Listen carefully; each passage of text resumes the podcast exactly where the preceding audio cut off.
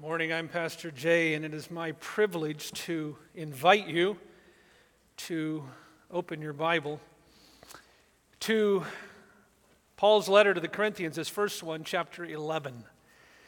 As Wayne said when he read scripture today, we're going to be looking at worship.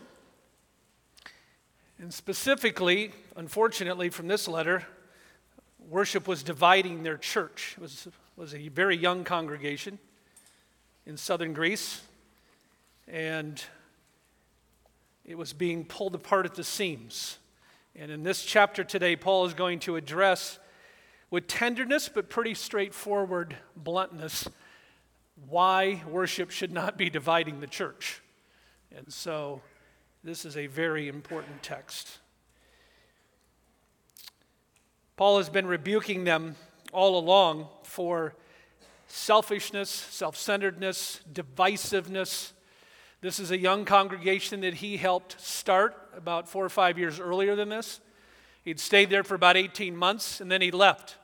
And he'd gone across the Aegean Sea to what is today Western Turkey, to probably the largest city in that region, Ephesus, city of several hundred thousand. And there he was church planting and discipling. And reports started coming across the sea that the young congregation he had helped start in southern Greece was not going very well. In fact, it was pretty much of a train wreck going over the cliff. And so a series of letters started between him and this church. And we have two of those letters in our New Testament, which means we have more words from the Apostle Paul to this church than to any other church he wrote to. We have 13 letters from Paul, and we have more of his words to this congregation than any other. I want to put a, uh, quote up on the screen from, uh, we've been encouraging you to use a commentary by Thomas Schreiner. Thomas Schreiner is a really good first class New Testament scholar at Southern Seminary down Louisville. And this is a newer commentary he wrote just a couple years ago, and he has an opening paragraph in the front of the commentary why this letter to 1 Corinthians is so valuable today for the average church, especially in a North American context. And here's what he says he said, The first letter to the Corinthians speaks to us today because the problems addressed still affect us. And that would, any gospel preaching church, really anywhere it affects. Believers are tempted to pander to the rich, to hobnob with the elite, to curry favor with the powerful, and to be impressed with intellectuals. Divisions arise because of stubborn pride, which represents the exaltation of self. At the same time, sexual sin compri- compromises the holiness of the church when our doctrines are adjusted to fit the society we live in. Let me just say that is certainly going on today in a lot of churches. And our spiritual gifts become a barometer for our spirituality. We see that the errors of the Corinthians are still with us today. That is why this letter is so valuable. That is why we've carved out four months to spend in this letter, believing that these letters in the New Testament are inspired by the Holy Spirit down to the smallest stroke of a pen, the smallest syllable, and that this is God speaking to us today. So, as we come to this chapter, we're going to see Paul addressing two issues that were causing division in this church. If you have an English translation of the Bible, which I'm sure most of you do, you probably have these two headings. He's just addressing these one at a time. First, the issue of head coverings. Talk about a, a uh, countercultural chapter today, but the issue of head coverings and the issue then of the Lord's Supper both of these address a number of issues that are very countercultural today. So, we're going to dive in. First of all, the issue of head coverings for women. I'm going to read the first five verses of chapter 11, and then we'll just simply start walking through this. But this is his first subject that was a mess in this chapter. Verse 1 Follow my example as I follow the example of Christ. I praise you for remembering me in everything and for holding to the traditions just as I pass them on to you. But I want you to realize that the head of every man is Christ, and the head of the woman is man, and the head of Christ is God. Every man who prays or prophesies with his head uncovered dishonors his head. But every woman who prays or prophesies with her head uncovered dishonors her head. It is the same as having her head shaved. So for a man, his head is to be covered, uh, uh, uh, uncovered. For a woman, her head to be covered. This is Paul in the first five verses. Now, let me walk through these briefly. The primary, here, here's the key the primary concern in these first verses, especially verses 1 through 16, is not head coverings. That's not the primary issue here. The primary issue in these verses is the principle of male headship in creation, and especially in marriage. Which is why, just to let you into the academic realm for just a second, is why these verses, and specifically this chapter, is so vilified or simply reinterpreted by so many biblical scholars. You say, well, why, why would that be? Aren't they biblical scholars? Well, look, you have to never forget Scholars are just like the rest of us. They have a different training, they have a different set of skills, and they may have more academic training in certain areas, but they're human beings. Scholars are driven by conscious and unconscious motives and presuppositions like everybody else. Unfortunately, something that a lot of lay people don't really realize, a good number of New Testament scholars in the world especially in Western culture, by that I mean America, Western Europe, and Australia, are quite liberal. A number of them, even that I have in my own library, I would classify as agnostics or atheists. They don't either believe in God, they don't know if a God exists, or they're just extremely liberal.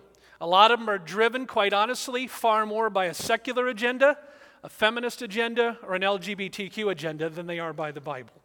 Fortunately, if you know anything about the contemporary scene in Western culture, in the last 30, 40, 50 years, that situation has reversed. And with the prominence today of large evangelical Bible centered seminaries, we now have a plethora of New Testament scholars, well trained, good academic credentials that are Bible believing and affirm the text. Our goal is always to ask the prominent question. I bring this up regularly. Not what does the culture say, but what's the question we need to ask? What does the text say? What does God say? Not what does our culture say? And to help us grasp this, we need a little bit of historical background here. It was common in many cultures back then, as with many cultures today who are, uh, that are Muslim. It was very common back then for married women to wear some sort of head covering or veil. Becky and I have seen this a lot in Asia or in the Middle East. It's very common for married women to wear it, not, not every Muslim country, but a large percentage of them. And, it, and, and the purpose of it is to show respect for the headship, the authority God has placed in the husband. You have to remember, ancient Greece, the letter that Paul's writing, the culture that Paul's writing his letter to, was a very hierarchical culture. It's a shame honor culture. And like many cultures today, which is very hard for more of an egalitarian Western democracy, we, we are like at the other end of the spectrum. And so we read a letter like this, and for many of us, it's either a jolt or we don't even have the categories to process it. Now, according to verse 10, here's the key. Look at verse 10. The head covering, and this is why I say that's not the main issue here, it's pointing to something. The question is, what is it pointing to? When you're reading your Bible, keep asking questions. I hope you read your Bible regularly. I hope you're opening it every day and digging into it, but you should always be engaging with it. The key passage here, verse 10, is this the head covering was a sign of authority. That's the key, which means there's a deeper principle going on here. It was a sign of submission, it was a public statement, a public statement that a wife or a woman respected the authority of her husband in that culture. So, even today, when you're in a Muslim culture, very commonly, once a woman is inside the home, the veil comes off, the head covering comes off. That's pretty normal. We've even been in, we've even been in Muslim homes where the woman has taken off her head covering in our presence. But out in public, not so much. Let's stay on. Look at verses 10 to 16. It is for this reason that a woman ought to have authority over her own head. There's a number of ways you can translate that, or have a head covering on, because of the angels. Nevertheless, in the Lord, woman is not independent of the man, nor is man independent of the woman. For as woman came from the man, so man so also man is born of the woman. But everything comes from God. Judge for yourselves then. Is it proper for a woman to pray? Now, again, we're talking in a public setting. Is it proper for a woman to pray to God with her head uncovered? Does not the very nature of things teach you that if a man has long hair, it is a disgrace to him? But that if a woman has long hair, it is her glory. For long hair is given to her as a covering. If anyone wants to be contentious about this, oh, yeah, there's lots of contentious people running around in churches. We have no other practice, nor do the churches of God. So, in other words, a woman's hair is her natural covering. The head covering, then, the, the veil, is to be a symbolic covering for the public to see. So, the bottom line in Corinth is that there were probably a group of married women in this congregation who saw no need anymore because they were liberated in Christ. That's what chapters 8, 9, and 10 were about Christian freedom, the abuse of Christian freedom. Probably, and most conservative New Testament scholars tell us it's probably got a group of women who felt now that they're liberated, now that they're free in Christ, they can dispense with the veil which would probably, again, fit well with Paul's comments in chapter 8 and chapter 9 and chapter 10. The problem is not wearing the veil in public in that culture, just like today, uh, and again, I go back to Muslim culture because it's probably the most common analogy. To not do that would be extremely disruptive because, uh, let, me, let me give you an analogy. Now, I'll tell you something first. My analogy is going to break down because analogies are designed to break down. Okay, so before you shoot holes in it. But here, here, let me give you a little bit of analogy. To, for a woman in that culture to not wear a head covering, a wife to go into a public setting and not wear a head covering, especially a worship context, would be somewhat analogous today. I can think of two things that would be equally shocking. One would be to see a woman in the Middle East or in Asia going into a worship service with shorts on. That would I mean, not shocking. I mean, some of you may be here today with shorts, but uh, that would be scandalous. Uh, just there's no other way to say it.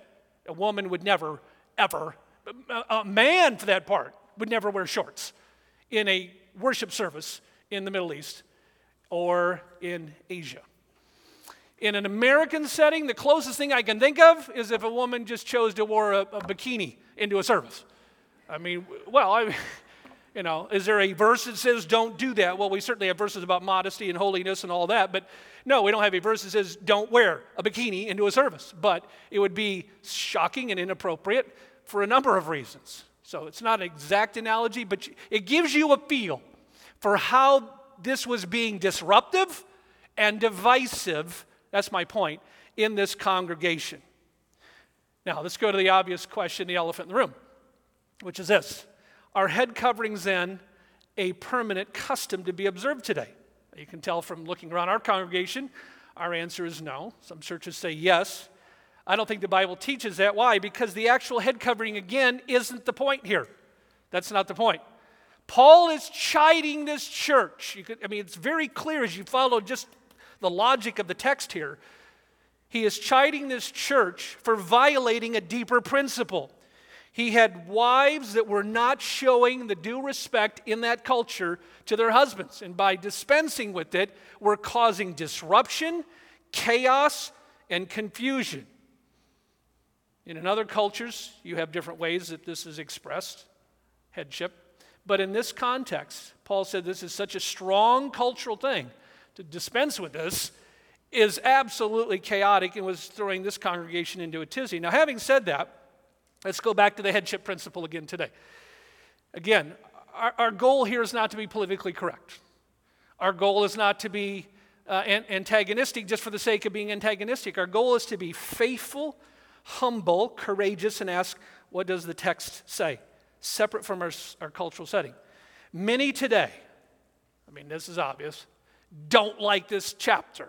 In fact, there are four major chapters in the New Testament that drill down on the headship of the husband in a marriage. They are 1 Corinthians 11, Ephesians 5, 1 Timothy 3, and Titus chapter 1. Now, it's alluded to in other places, but those are the four main Pauline texts. And by the way, those four passages 1 Corinthians 11, Ephesians 5, 1 Timothy 3, and Titus 1 those four chapters underscore and underlie Paul's argument why, in a local church, the elders are to be men. Now, that's a question that comes up a lot in our new member seminar, especially from those coming in from other denominations. Do you have female elders? And then Pastor Tim and I explained, no, we do not. Why not? It's a good question. We always go back to the text. We go back to passages like these chapters and explain the issue of headship and authority. And our goal is not whether they agree or not, but at least that they see the biblical argumentation for why Paul argues this way. Paul's point can be traced back if you look at verse 3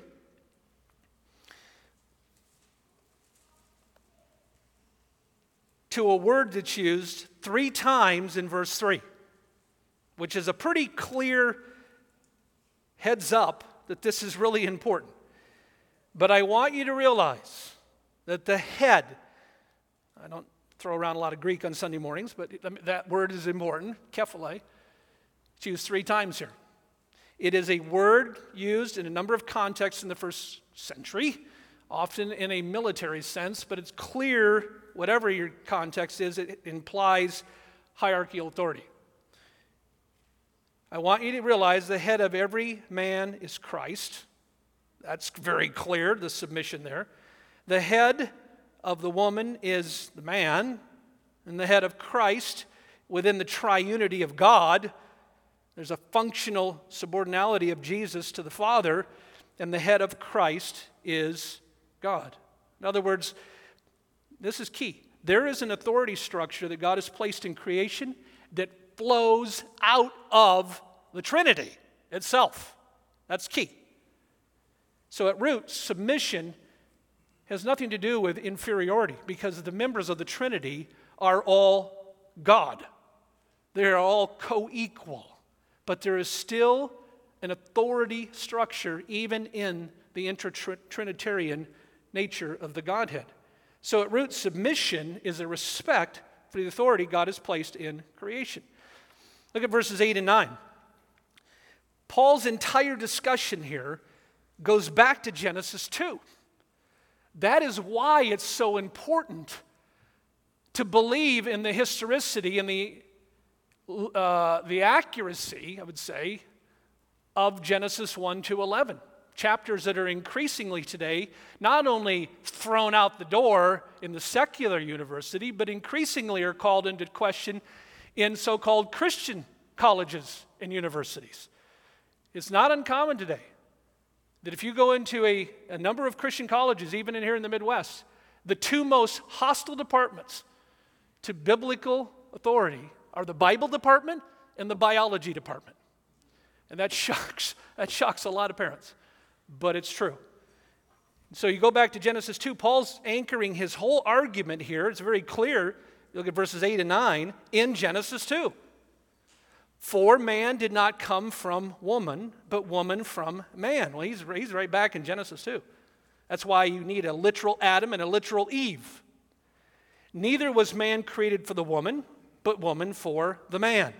It is for this reason so it's a theological reason and a cultural reason that a woman should have authority on her head because of the angels. Nevertheless, in the Lord, woman is not independent of man, nor is man independent of woman.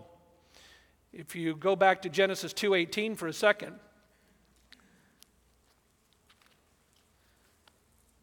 where Paul clearly is dipping Genesis 2:18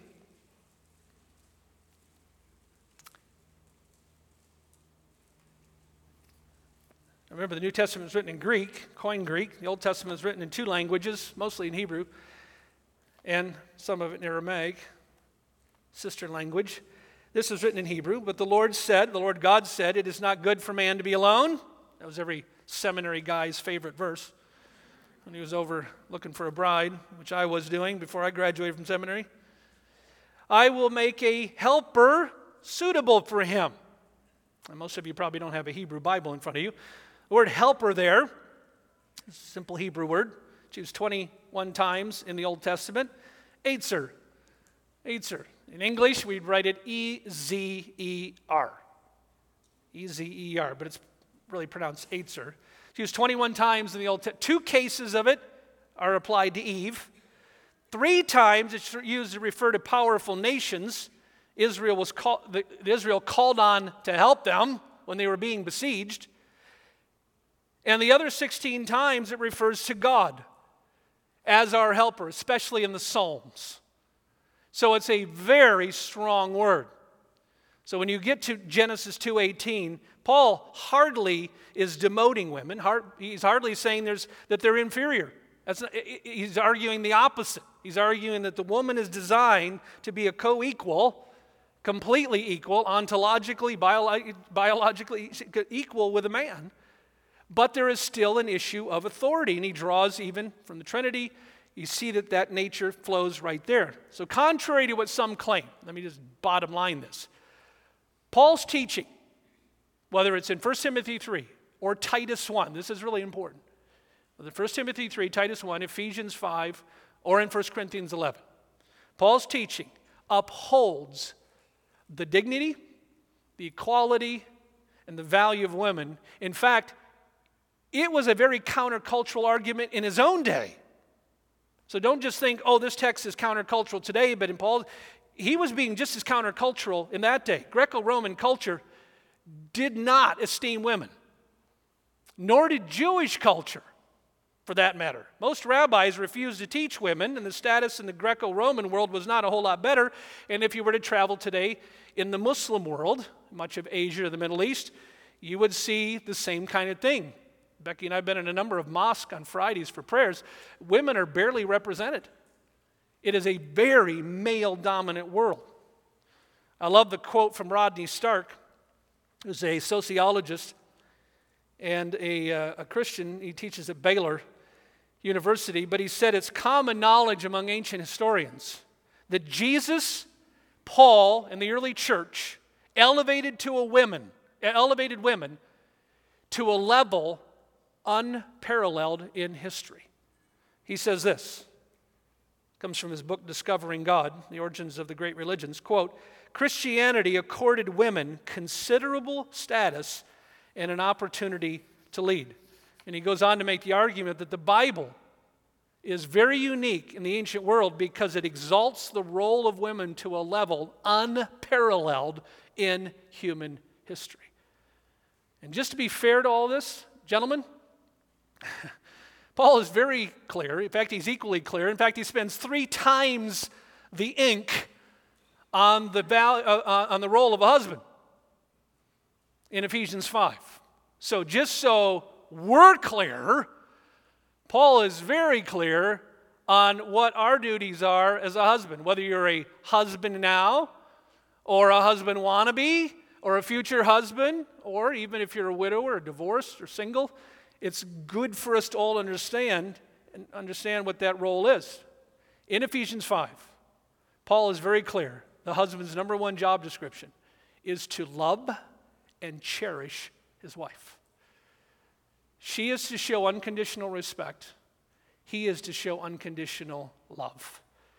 And to love to such a degree that his wife feels secure, treasured, cherished, safe, protected verbally, emotionally, psychologically, spiritually. That is our role. That is the whole sermon. So, this is not that sermon today, but I want to put that in here just to make sure we understand Paul was very clear about the role of both the husband and the wife. And what happens, as Emerson Eggerichs says in his book, Love and Respect, is that in marriages, it's very easy. I know because Becky and I have done it. We've all done it if you're married. You get into what's called the crazy cycle. And that is this a wife says, Well, I, I, how do I respect him? He's not respectable all the time. And so she disrespects. And then he's like, Well, then how can I love her when she's not respecting me? And pretty soon the whole cycle is going backwards and downhill. And you get into either called the crazy cycle or the, or the stupid cycle or whatever you call it, but it becomes very destructive if you don't pull out of it. It's a tailspin. And that is why it's so important that wives and husbands understand the way God created it, because as you operate in that synergy, the whole marriage comes uphill.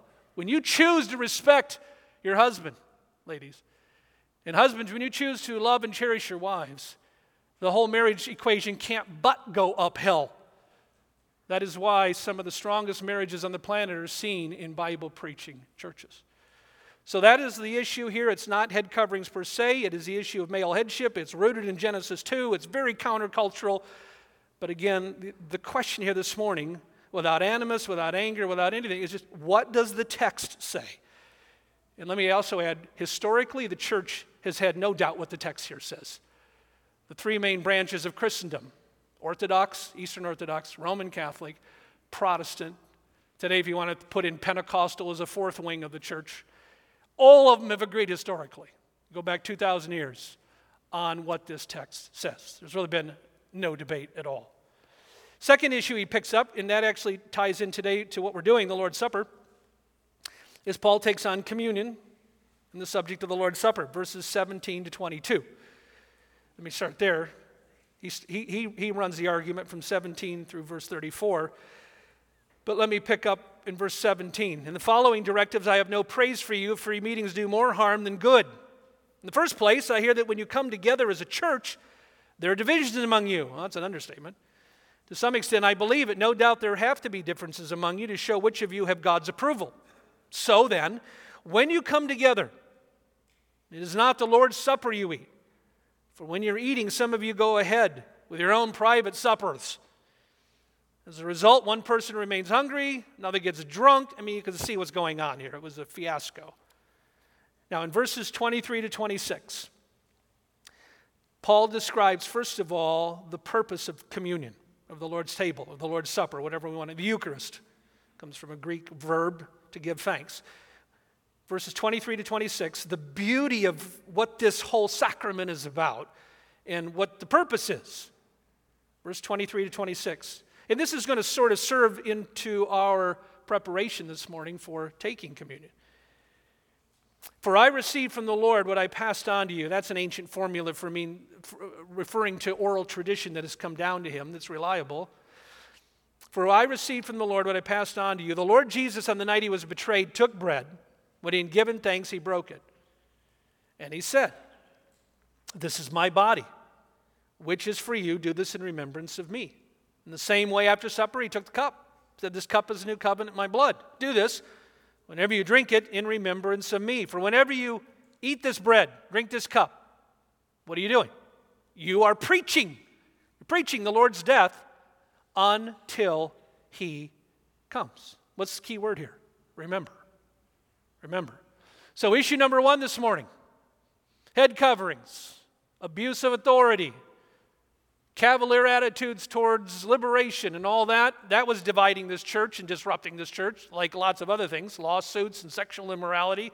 All kinds of things were dividing this church. That was just the latest issue. And now it's the Lord's Supper even something that is supposed to be a time of heightened connection and togetherness was again dividing this congregation. And so Paul calls them on the carpet for this one.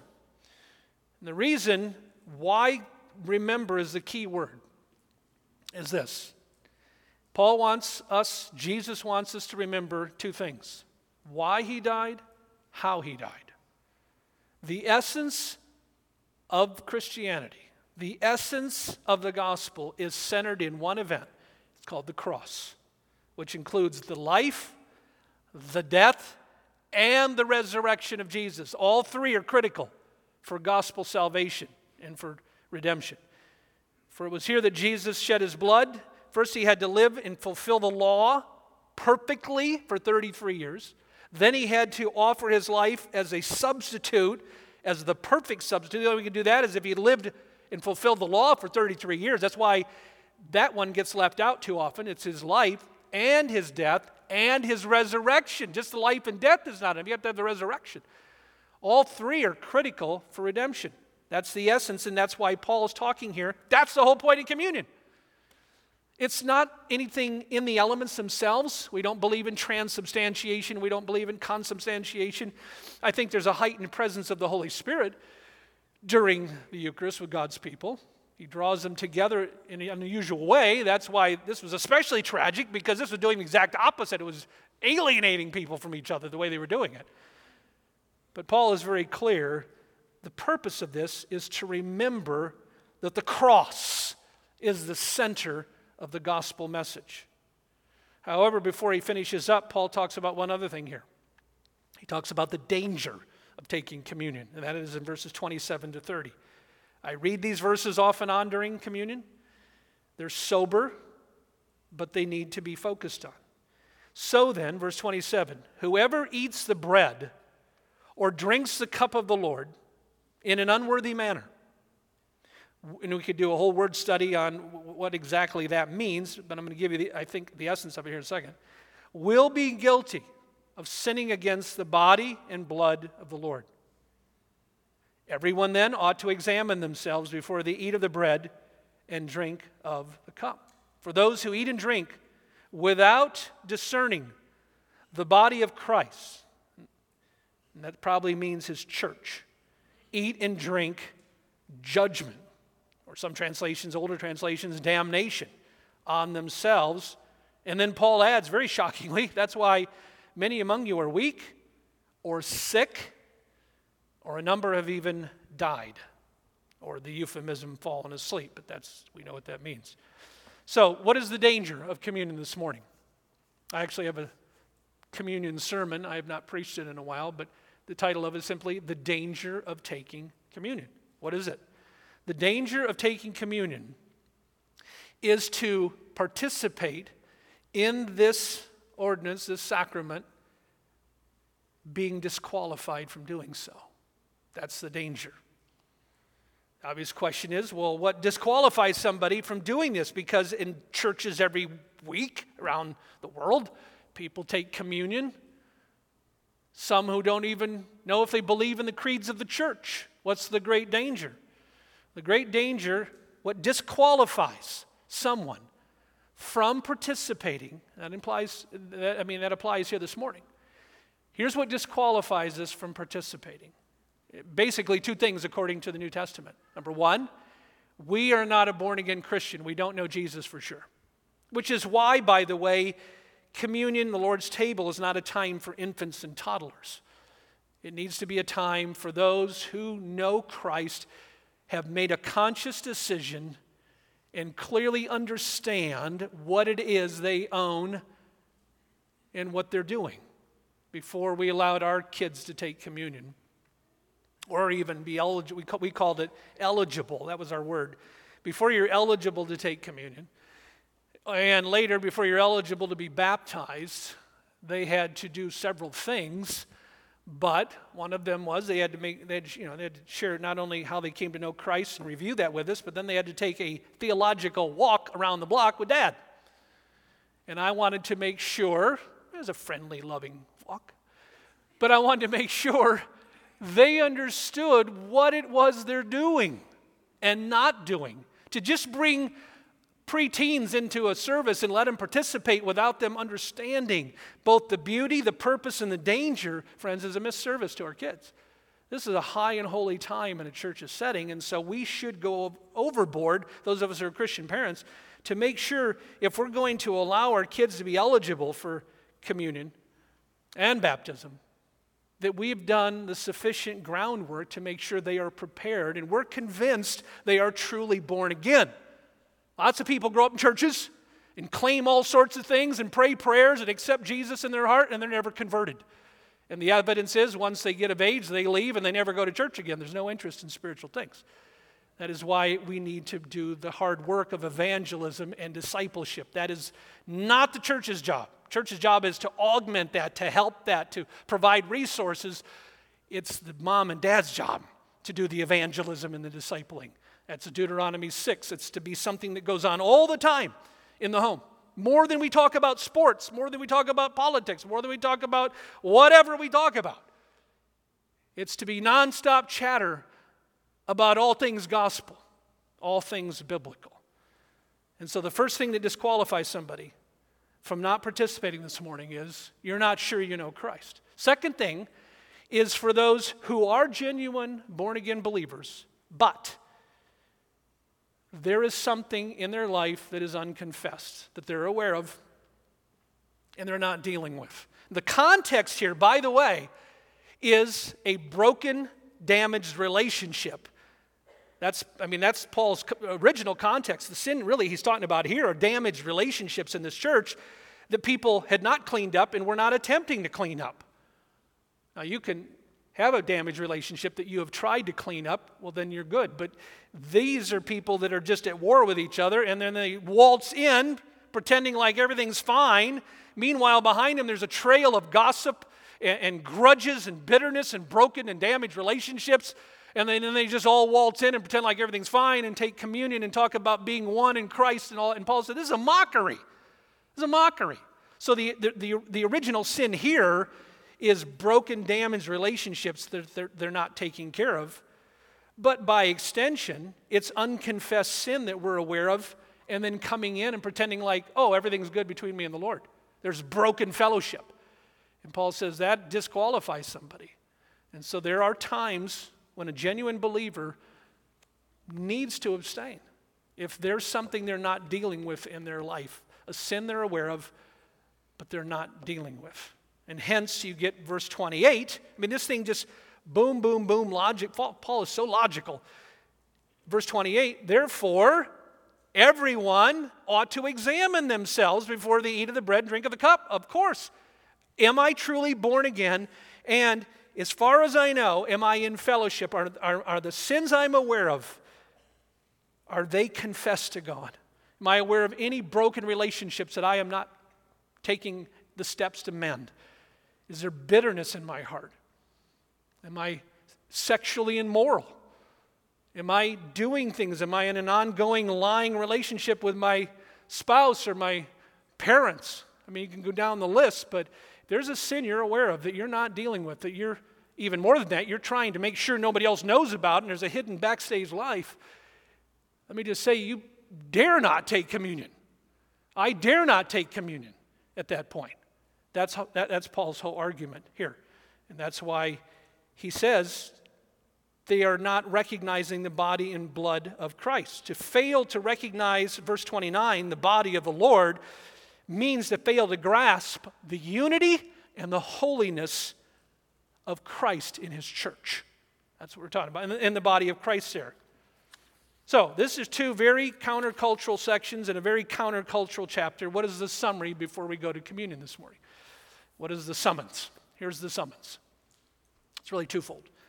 One, coming out of the first section, do you have a biblical view of men and women according to the Bible?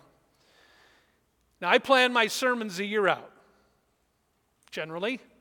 Every fall, I go on a study break to finalize my preaching schedule after getting input and praying and seeking stuff and pull it together for the next year where I believe God is leading me. I didn't plan to preach this one during Pride Month, but it's an appropriate one for Pride Month. Becky and I were out last night with our elders in Woodstock. Rainbows everywhere. It's the great subversion of the rainbow, by the way. But precious people who are very misguided, very misguided, who take something God has said is an abomination and not only want us to agree with it, but they want us to celebrate it. I can't celebrate something God calls an abomination. It's not that the people necessarily an abomination, it's that the practice of homosexual behavior is what is the abomination in God's eyes. Because, why? Everything goes back to a why.